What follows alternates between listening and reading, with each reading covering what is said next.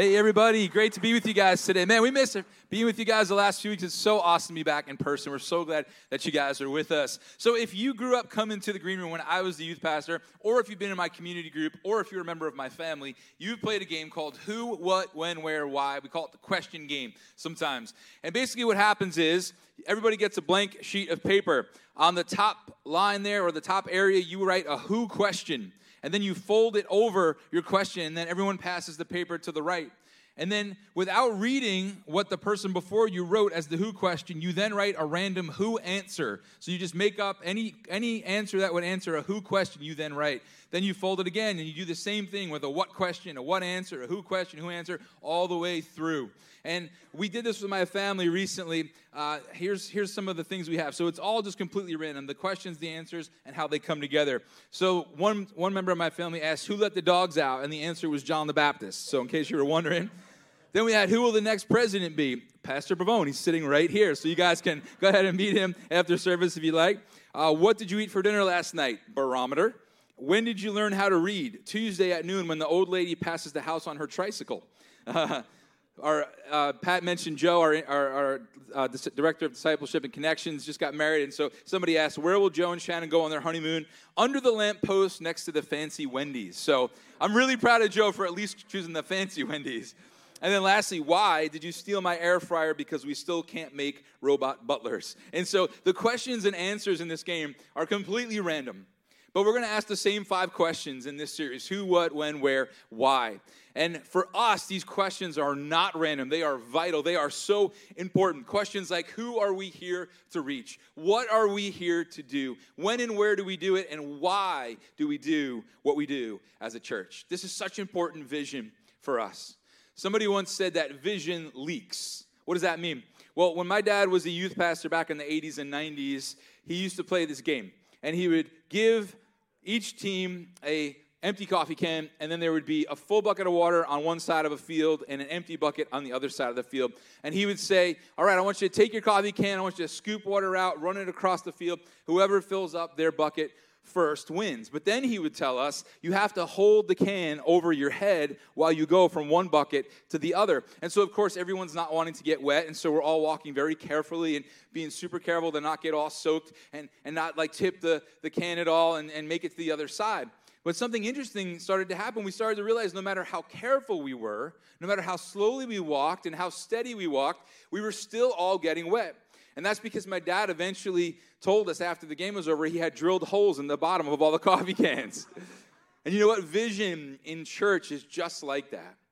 We can walk so carefully, we can try to keep everything nice and steady and keep our eyes on it, but vision tends to leak over time. The, the why we're here and what we're here to do and who we're here to reach, it just sort of can fall by the wayside, especially in the last two years, especially coming through a pandemic and all the heartache and the things that we've all been through. Just the, the reason we're here and what we're supposed to be doing, it can be so easy to lose focus of all that. The Bible says that without vision, the people perish. Somebody once said that when you aim at nothing, you hit it every time. And so we as a church want to come in here not aiming at nothing. We want to be aiming at the most important things. We want to make sure that we're on track with what God has for us. So we do a vision series every year because vision leaks, because it's so important that we come back around and celebrate why we're here, what God's called us to, who we're here to reach, when and how and where we do it. And so I'm excited about this series because I think it will just, as a church, help us get continually more and more momentum toward what God has for us here in this place and in this community. Now, today we're going to talk about who. And who is so important. Who we are here to reach, who we are here to, to talk about the message of Jesus with. And this is such an important thing. You know, Christians and churches and denominations have debated this for a long time. Who is church for? And if we don't get the answer to this question right, we're in big trouble. People have decided that church is for this group, but not for that group. Some churches say, well, we just focus on these people, and that other church down the street, they can focus on those people. Who is church for? That's what we're going to talk about here today. And I'm going to start out with a super simple answer. It's going to sound way too simple. You're going to roll your eyes when I say this and be a little bit annoyed with me. But who is our church here for? The simple answer is everybody. Everybody. But how's that work, Doug? Because you have people from different backgrounds and ethnicities and races and walks of life and experiences and beliefs and convictions and understanding. And some people have known Jesus for a long time, some people don't know Jesus at all. And how do we all walk together? We've got different views on so many things, and we've got different hurts in our background. So, how does that work? You get a bunch of hurt people in a room, and how's that supposed to work well? And so, how do we do this? Well, that's what we're going to talk about here in our series. But we are really here to reach everybody. Why? Because Jesus came to reach everybody. And so understanding this concept is vital. Why? Because the moment we say we're here to reach this group, but not that group, we've already written our own funeral notice as a church. Right? Because as soon as we are deciding, okay, here's our group, and here's our people, and here's what they look like, and here's how they act, and this is what we're all about, and we're gonna just focus on that, then what happens is churches, and this happens all the time, churches, as soon as we get a room full of these people, we forget about all the, the rest who aren't in the room yet. All those who haven't heard the message yet, all those who are out there waiting for groceries on Wednesdays, all those who need the help and the hope of Christ poured into their life. And so we're here to reach everybody, but what does that look like? How do we do it? How does that something that we can accomplish together? We're going to talk about that here today. Now, if you're not a follower of Jesus, we're so glad you're here or watching online it's just a thrill to be able to share with you the heart of God for you today because maybe you thought you were in the excluded group. Maybe you were maybe you thought you were that person or your group of friends or your family or, or your race or ethnicity or, or the things that you've come through or from have put you in the excluded group. And I want to let you know today that Jesus came for you. Jesus came to call your name. And so I'm excited about this. We're going to talk about something that I don't know a ton of us have really thought about too much. I want to talk with you guys about some of the characteristics of the followers of Jesus, those, those 12, the, the famous 12 disciples. We're going to learn something really powerful about Jesus, where he found them, and what he came to do in their lives and through their lives. Look what it says in Luke 6, verse 13. And when day came, he called his disciples and chose from them 12, who he named apostles Simon, who he named Peter, and Andrew, his brother, and James and John and Philip and Bartholomew and Matthew and Thomas and James the son of Alphaeus and Simon who was called the Zealot and Judas the son of James and Judas Iscariot who became a traitor. Now, some of those names stand out to us. Some of those names are extremely familiar, and others are not so much. And so today, I want us to think and talk about where Jesus found them. Who were these people when Jesus first called them? because this has a lot to do with how we call others and get the message of hope out to others in our community. Because I think sometimes we don't get that message out to certain people because we think, oh, they're struggling with this or they're going through that or this is where they came from. They wouldn't be interested or they wouldn't want to come. Or some of us here in the room or watching online, we've placed ourselves in a category and historically or maybe recently or some in some way or another we've decided that because we're in that category we must not fit the mold for who jesus would want to reach so let's talk about these guys peter what do we know about Peter? Peter was a fisherman. Peter was from Bethsaida and Capernaum. Some of his kind of worst hits, he was fearful at times, and then at other times he was bold to a fault. He rebuked Jesus. That's not a great call. He also would eventually betray and deny Jesus over and over and over again, repeatedly outside in front of public in a public space in front of tons of people say i don't know that jesus and he would curse and swear to try to distance himself as someone who was a follower of jesus. Can i ask a question? Do you know anybody who has some of those characteristics? They're fearful or they're bold to a fault or they're somebody who has betrayed somebody else. You know anybody like that? Maybe you haven't invited them or reached out to them because you know that they're, oh, I don't know, they're just kind of that person. Or maybe you're that kind of person. You're going, wait, I'm the fearful one. I'm the bold to a fault one. I'm the one who's abandoned Jesus or denied Jesus over and over again. Aren't you glad that Jesus doesn't rule out those who are fearful? Bold to a fault, deny him sometimes. Let's go on. Andrew was a fisherman. He was the brother of Peter. He was from Bethsaida and Capernaum. James was a fisherman. He was the brother of John. And he and John, Jesus had a specific name for them. John and James were both fishermen, but he gave them a name, and it was the sons of thunder. Why were they called the sons of thunder? Well, because they were rough around the edges. They were certainly bold to a fault at times, and they were insensitive at times as well, but they were also very passionate. Do you know anybody who has those characteristics? Do you know anybody who maybe you or I haven't reached out to because, oh man, he's a little rough around the edges to bring church picnic, right? Oh, they're a little insensitive at times. I don't know if we should include them in the community group, right? Well, I'm so thankful Jesus hasn't ruled any of those people out. I'm so grateful he has not ruled out the rough around the edges, insensitive, bold type. You know why? Because I just described every New Yorker, friends. That's all of us. Did you know that? Years ago, we went to a pastor's conference in Georgia. And we walked in, and you know, there's all these wonderful Southern people there, Southern hospitality, and they were great and amazing. And this one greeter from the church, as we were walking by, just said, "Where y'all from?" You know, and we said, "Oh, Long Island, New York." And this lady literally just stopped, put her hand on us, and was, Lord bless these boys. because she knows, man, what New York's like. They know, she knows we're, we're rough around the edges. We are bold to a fault. We're insensitive at times. And so were James and John. Are you seeing where Jesus found these guys? Bartholomew. We know almost nothing about Bartholomew, which I actually think is really powerful. Because I think that there's a whole bunch of us in the room that would say, I'm a no name. I'm obscure. Nobody knows who I am. Nobody sees the value in me. Nobody knows why I've, you know, lived my life this way or that way to this point. And, and I think Bartholomew, the fact that like he's not this famous super disciple, is kind of powerful because God used him mightily, that you're going to see in just a few minutes. We go on. James the Lesser. Why is he called James the Lesser? Because he was chosen to be a follower of Jesus after James, the brother of John. So it wasn't necessarily a derogatory thing like, where's Jesus? He's with the lesser. Like it wasn't necessarily a bad thing.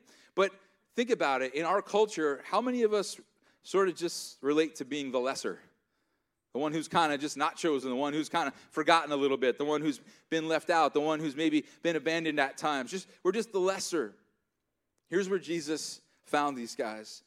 This next one's super famous, but for the wrong reasons. Judas Iscariot. He was from Jericho. He was a Judean, and the rest were Galileans. He was chosen by Jesus, even though Jesus knew Judas would betray him and turn him over for 30 pieces of silver. Some of you know this in Hebrew culture. 30 pieces of silver was really significant. It was the price of a slave. If, if a slave was killed by an ox or something, the master of that slave was given 30 pieces of silver in compensation. And here's what Judas pays to betray, is paid to, to betray Jesus. There's another guy named Judas who probably wished his name wasn't also Judas. He was brother of James the Lesser, so that's another strike against him. Who are you if you're the brother of the Lesser, right? What does that make you? Matthew, another famous one, tax collector.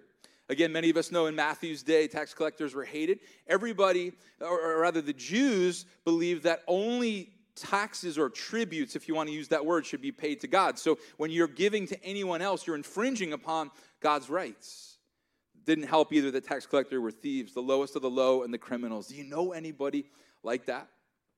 Anybody in your life characterized as maybe a thief, maybe not, maybe a criminal, maybe not, but definitely lowest of the low? Anybody here today or watching online feel like that? Just the lowest. I'm so thankful Jesus didn't rule them out.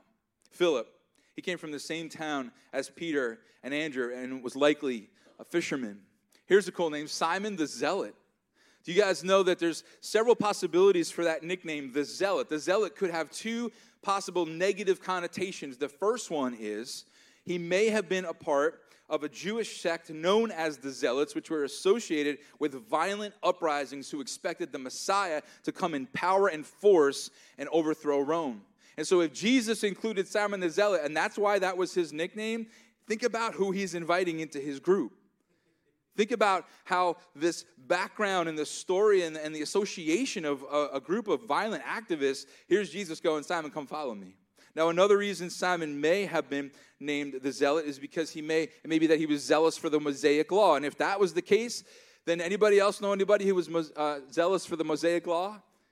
Some of the, yeah, well, Paul, but there were some other guys, right? Named the Pharisees who were super religious who were super, you know, just hypocritical because they would say one thing and do another.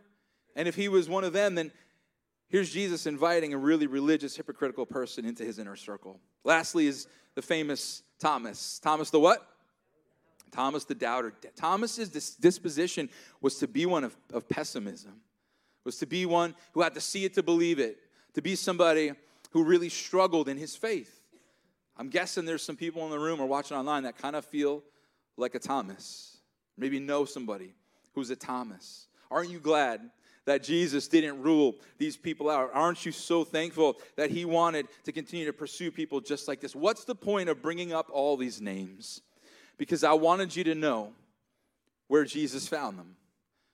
You know, we just sang a few minutes ago, I didn't even know this was going to happen, but in the song, there was some kind of line about us one day standing by the heroes of faith, right? In heaven, like, what a cool thing. We'll stand with the heroes of faith. Do you realize we just talked about a bunch of the heroes of faith and who they were before they became heroes of faith? Do you realize there's a couple other names in the Bible? My man Gene shouted one out just a minute ago Paul. There's another guy named David. There's another guy named Moses, who I'm pretty sure all had some kind of difficult past and history before, and even sometimes while walking with God. There was, uh, I think, murder in all three of their stories, no? Turned into heroes of the faith. Let me ask you a question. Where were you when Jesus called you? Who were you when Jesus called you? You see, what's interesting is many of the disciples, maybe even all of them, were the last people Jesus should have chosen. Have you ever been chosen last? Remember recess? Jim? That was the worst, wasn't it? They'd go, all right, we're going to get two captains and they're going to make teams. All right, Bobby's a captain and Tom's a captain. Cool. Bobby looks like Thor and Tom looks like Captain America, and I look like Squidward.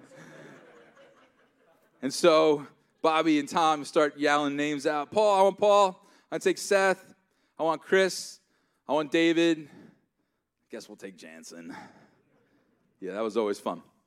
When we go on the men's retreat and we play softball, we're like, all right, how are we going to make teams? Somebody's always like, let's choose captains. I'm like, nope. We're doing birthdays January to June on this side and July to August on that side. you know, if Jesus had lined up a bunch of people against the wall by man's own wisdom, I'm telling you, these 12 would have been the last. But he sought them out and he went for them like he's gone for you and me, like he's called our names. If you're not a follower of Jesus, like he's calling your name. Like he's wanting your heart to be open to his work in your life.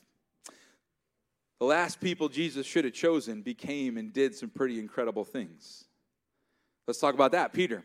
Well, he truly loved his Savior, didn't he? He walked on water. He saw many saved. He saw many healed, and he got to write two books of the Bible. And his faith became so strong that he gave his life for being a follower of Jesus. Andrew, his faith became so strong that he too was martyred. James was the first martyr. John was called the disciple that Jesus loved, even with all of his boldness and insensitivity. He became Jesus' closest friend. He saw many healed, many saved, and he got to write five books of the scripture. Bartholomew got to hang out with Jesus for three years. He got to preach the message of the resurrected Savior. And listen, he is a reminder that Jesus pursues the obscure, the no name. James the Lesser got to follow Jesus, walk with him, learn from him, discover who he was. And he's a reminder that Jesus pursues you and me who might feel like the lesser. Judas Iscariot, this is really important. He's a reminder of a lot of things. Number one, he's a reminder that not everyone we share Jesus with will receive it. Don't let that shut you up. You shared your faith once and you got shot down. You invited somebody to come to church. They didn't come. They came, it went bad, whatever. Like, don't let that stop you. Judas is also a reminder that Jesus pursued him even though he knew Judas was going to break his heart and stab him in the back. Don't raise your hand on this, but anybody got a Judas in the room? Don't point. Somebody's pointing. anybody got a Judas, right? We all have a Judas in our life. And Jesus still pursued him. This is so important. Listen, you may have pursued somebody, poured into them, showed them the love of Christ in a million ways, and it went bad and they hurt you and they stabbed you in the bank. Back. That does not mean you did the wrong thing. You did the right thing pointing them to Jesus. Now, listen, we have Christian counselors. I'm very thankful for them because there are times we need wisdom to know about putting a boundary up, having wisdom to know about a certain relationship? Do I continue to pursue? Do I pull back? Am I, you know, what's going on? Is there some kind of a, a, hurt that needs to be worked through, or is this something I need to step back from? That's, that's, there's a lot to that. I can't just get on a stage and say, you know, continue to pursue everyone, because that's not always right. But I just want to say, in a general sense, that there will be those that hurt us, even though we've lovingly poured the grace of Jesus out over and over again, and it's cost us something. And Jesus models that with Judas. Another thing Judas reminds us is there will be some that seem to be close to Jesus for a while, but then they walk away. And sometimes we take that personally. Sometimes we're like, but I invested so much in them, I prayed so much, and I was there for them. And yeah, I know, I feel that. I can relate to that struggle and that frustration and that hurt. But that doesn't mean you didn't do what God wanted you to do. Lastly, this is really important. Judas is a reminder that we serve a God that has a plan. Think about it. Salvation, Jesus' death on the cross and resurrection is the most incredible thing, but it required a Judas, didn't it? Some of us are walking through some stuff right now, and we're th- saying, God, how can you have a plan? Look at this pain that I'm experiencing. God, how can you have allowed this? God, how, how could this thing have happened?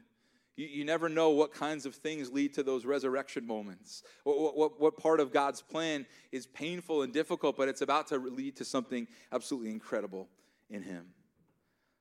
The other Judas was martyred for his faith. Matthew was a criminal and a thief. No one ever thought he would change. No one ever expected him to be some, become somebody that would write a gospel, but he got to write the book of Matthew and he was martyred for his faith. Philip was one of the first who heard Jesus speak those words, Follow me and his heart was receptive. Some of you are here today or watching online, and you've never put your trust in Jesus before, but there's something in you. God's doing something. He's drawing your heart close to him. And, you know, in a few minutes, when I say I'd love for you to pray to receive Christ today, some of you are, are you're ready. You're there. You're like, I, I'm like Philip.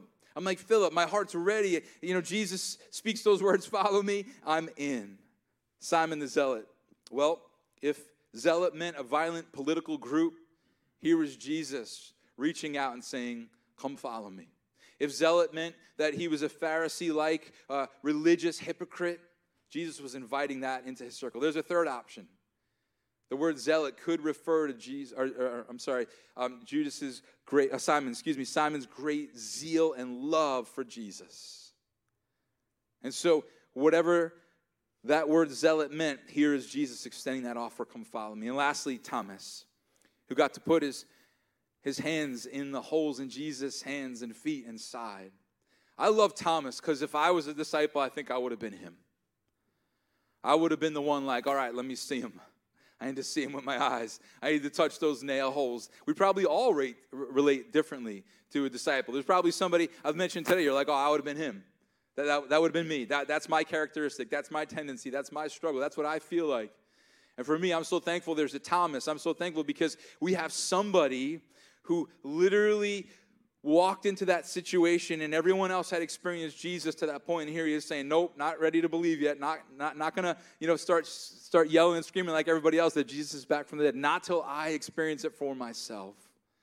And I'm so thankful that there was a doubter among them, for all the doubters among us. That need that encouragement that it's okay to approach Jesus. It's okay. Jesus did not rebuke Thomas and say, You can't come touch the nail holes in my hands. He said, No, come, come and see, it's me. And I believe Jesus is inviting you in the same way. If you're wrestling with doubt, it's okay to question. It's okay to approach God and say, God, I need you to show me that you're there. I need you to show me that you're real. I need you to show me that this way is the truth. Look at what these last people Jesus should have chosen became and accomplished in Him. Who do you know that needs to be invited, that needs to be loved? that needs to be prayed for? Who do you know that needs to be invested in? Who do you know that needs the message of Jesus? Because we're here to reach everybody. I love that the disciples were, were everybody. They, they had different backgrounds, they had different struggles, they had different beliefs and convictions. And, and can we just talk about for a minute that, you know, Jesus' story with them ends not long after, in, in his earthly relationship with them, after the crucifixion and resurrection, right? And all of them are still a mess right before the crucifixion. As the crucifixion happens, they're running, they're abandoning, they're, they're fleeing. And so, like, 98% of Jesus' time with his disciples, they're still a complete mess. And I'm not trying to say, oh, let's all just be a mess, right?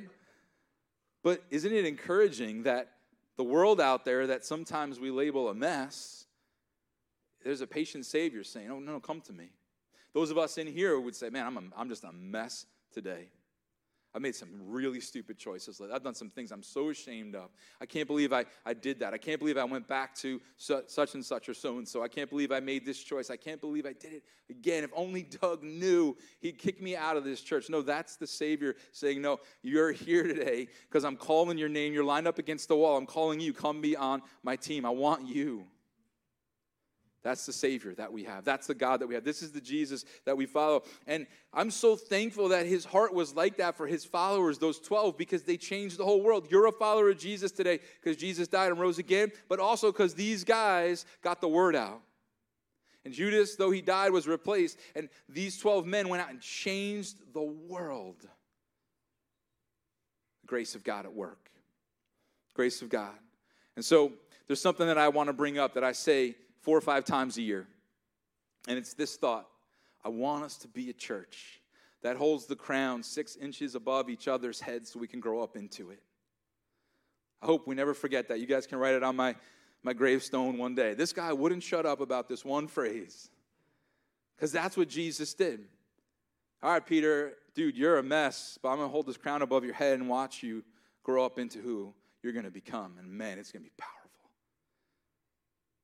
Thomas, you're a doubter. But I'm going to hold this crown up above your head and watch you grow and your faith become so strong you'll give your life for it. Matthew, you're a criminal. You're a cheat. You're a liar. But let me hold this crown up and watch you grow up into it.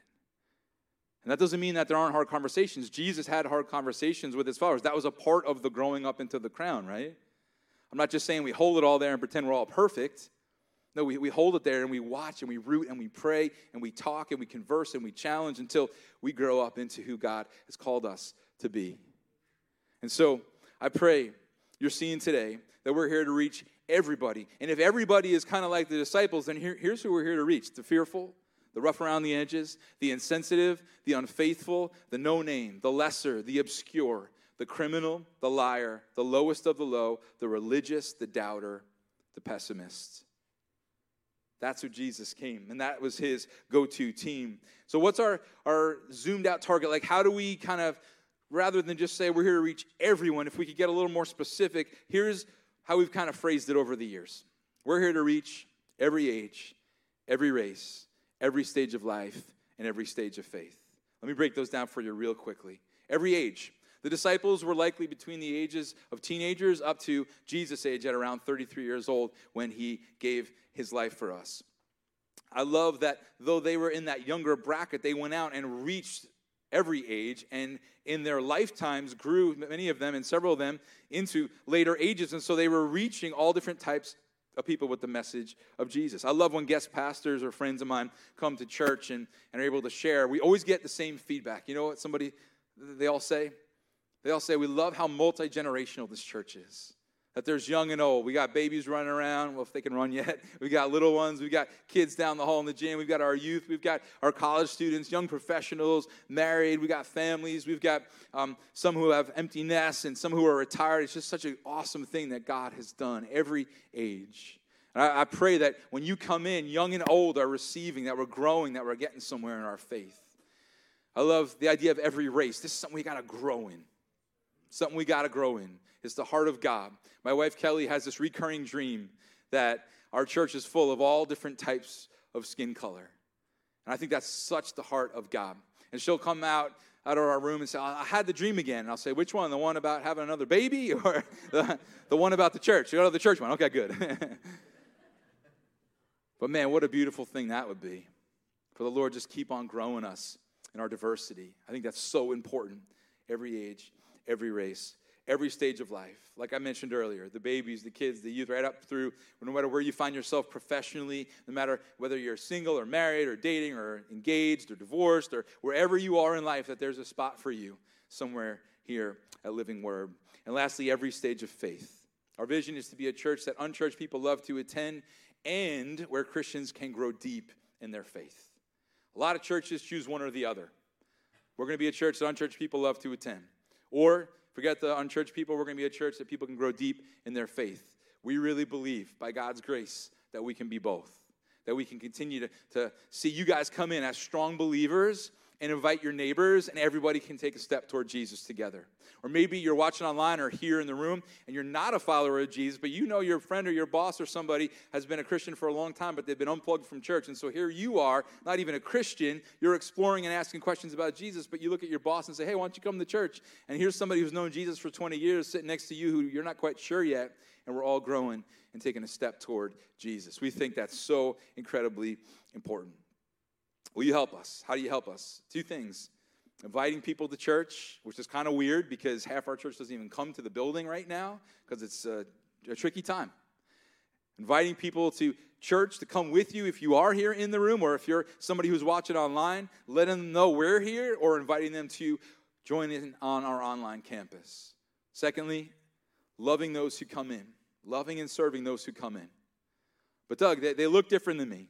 Love them and serve them but they believe really different than me. Love them and serve them. Hold the crown six inches above their head, watch them grow up into it. But Doug, they have all these hurts, and okay, we're going to just love them and serve them. But they, you wouldn't believe how they voted. We're going to love them and serve them. But Doug, you know what they believe about masks and vaccines, right? We're going to love them and serve them. But Doug, we're just, I, I don't know, I can't see, I, we're just going to keep on loving and serving.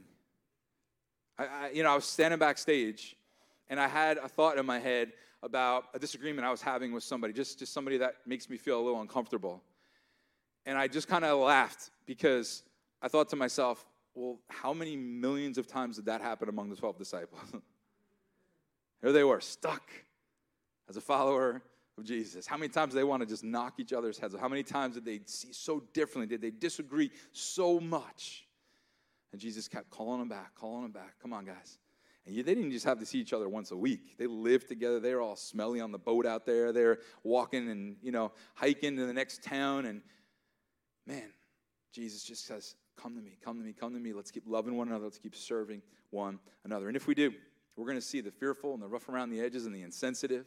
We're going to see the criminal, the liar, the cheat, the obscure, the no name, the hurt, the forgotten, the violent, the political, we're going to see even the religious zealot, the doubter, and the pessimist finding the hope of Jesus. So I'll ask you a question I asked you before Where were you when Jesus called you? Who were you when Jesus called you? So I prayed the prayer of faith when I was four years old. I don't think I got it then. when I was a teenager, though, I started to understand who Jesus was and what salvation meant. And when Jesus called me at that point, I was really two things. There was a dichotomy in my life. On the one hand, I was a really impure person doing a lot of really stupid, impure things. And on the other hand, I was trying to save myself.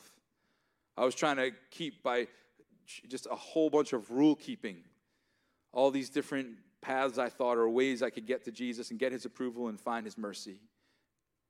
And it was in that point of tremendous impurity and sin and tremendous religious hypocrisy that Jesus called me and rescued me from impurity, forgave me, began to challenge me in the way that I was thinking and lining my heart up with His Word, and then tremendous grace. Grace and truth, right? That's what it was. It was grace and truth that rescued and saved me.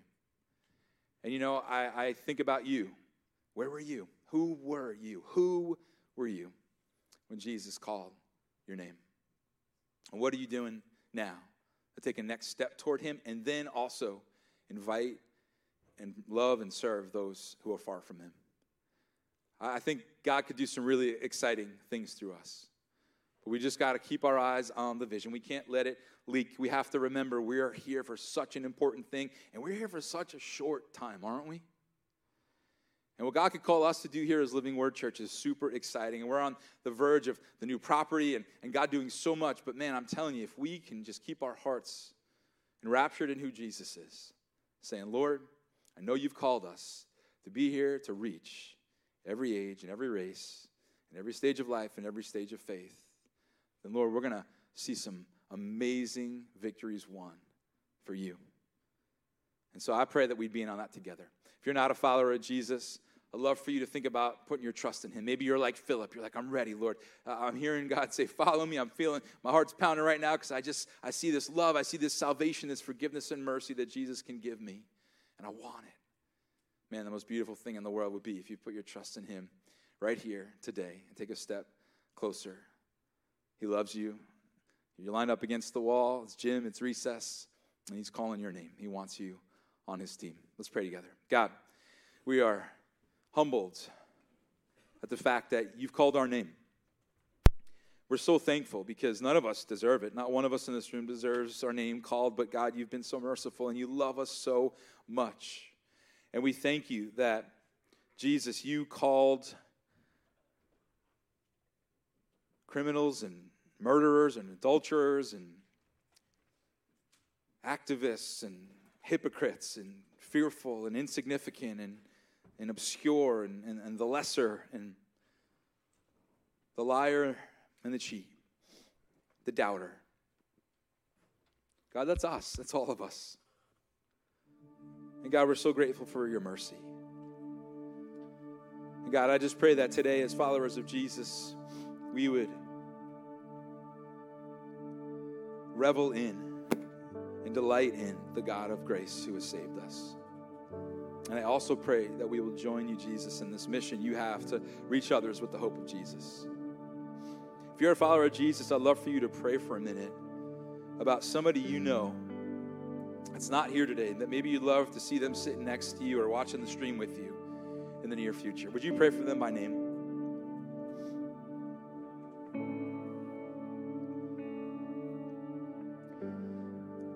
If you're not a follower of Jesus and you want to put your trust in Him today, I'd love for you to just respond. You can just say something like this God, I feel you doing something in me today. I feel you calling my name, Jesus, and I am so thankful that you've chosen to reach out to me.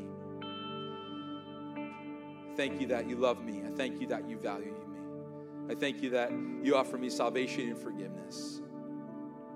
Today I'm taking that step towards you. Jesus, show me, like Thomas, show me how real you are thank you for this gift of salvation. In your name I.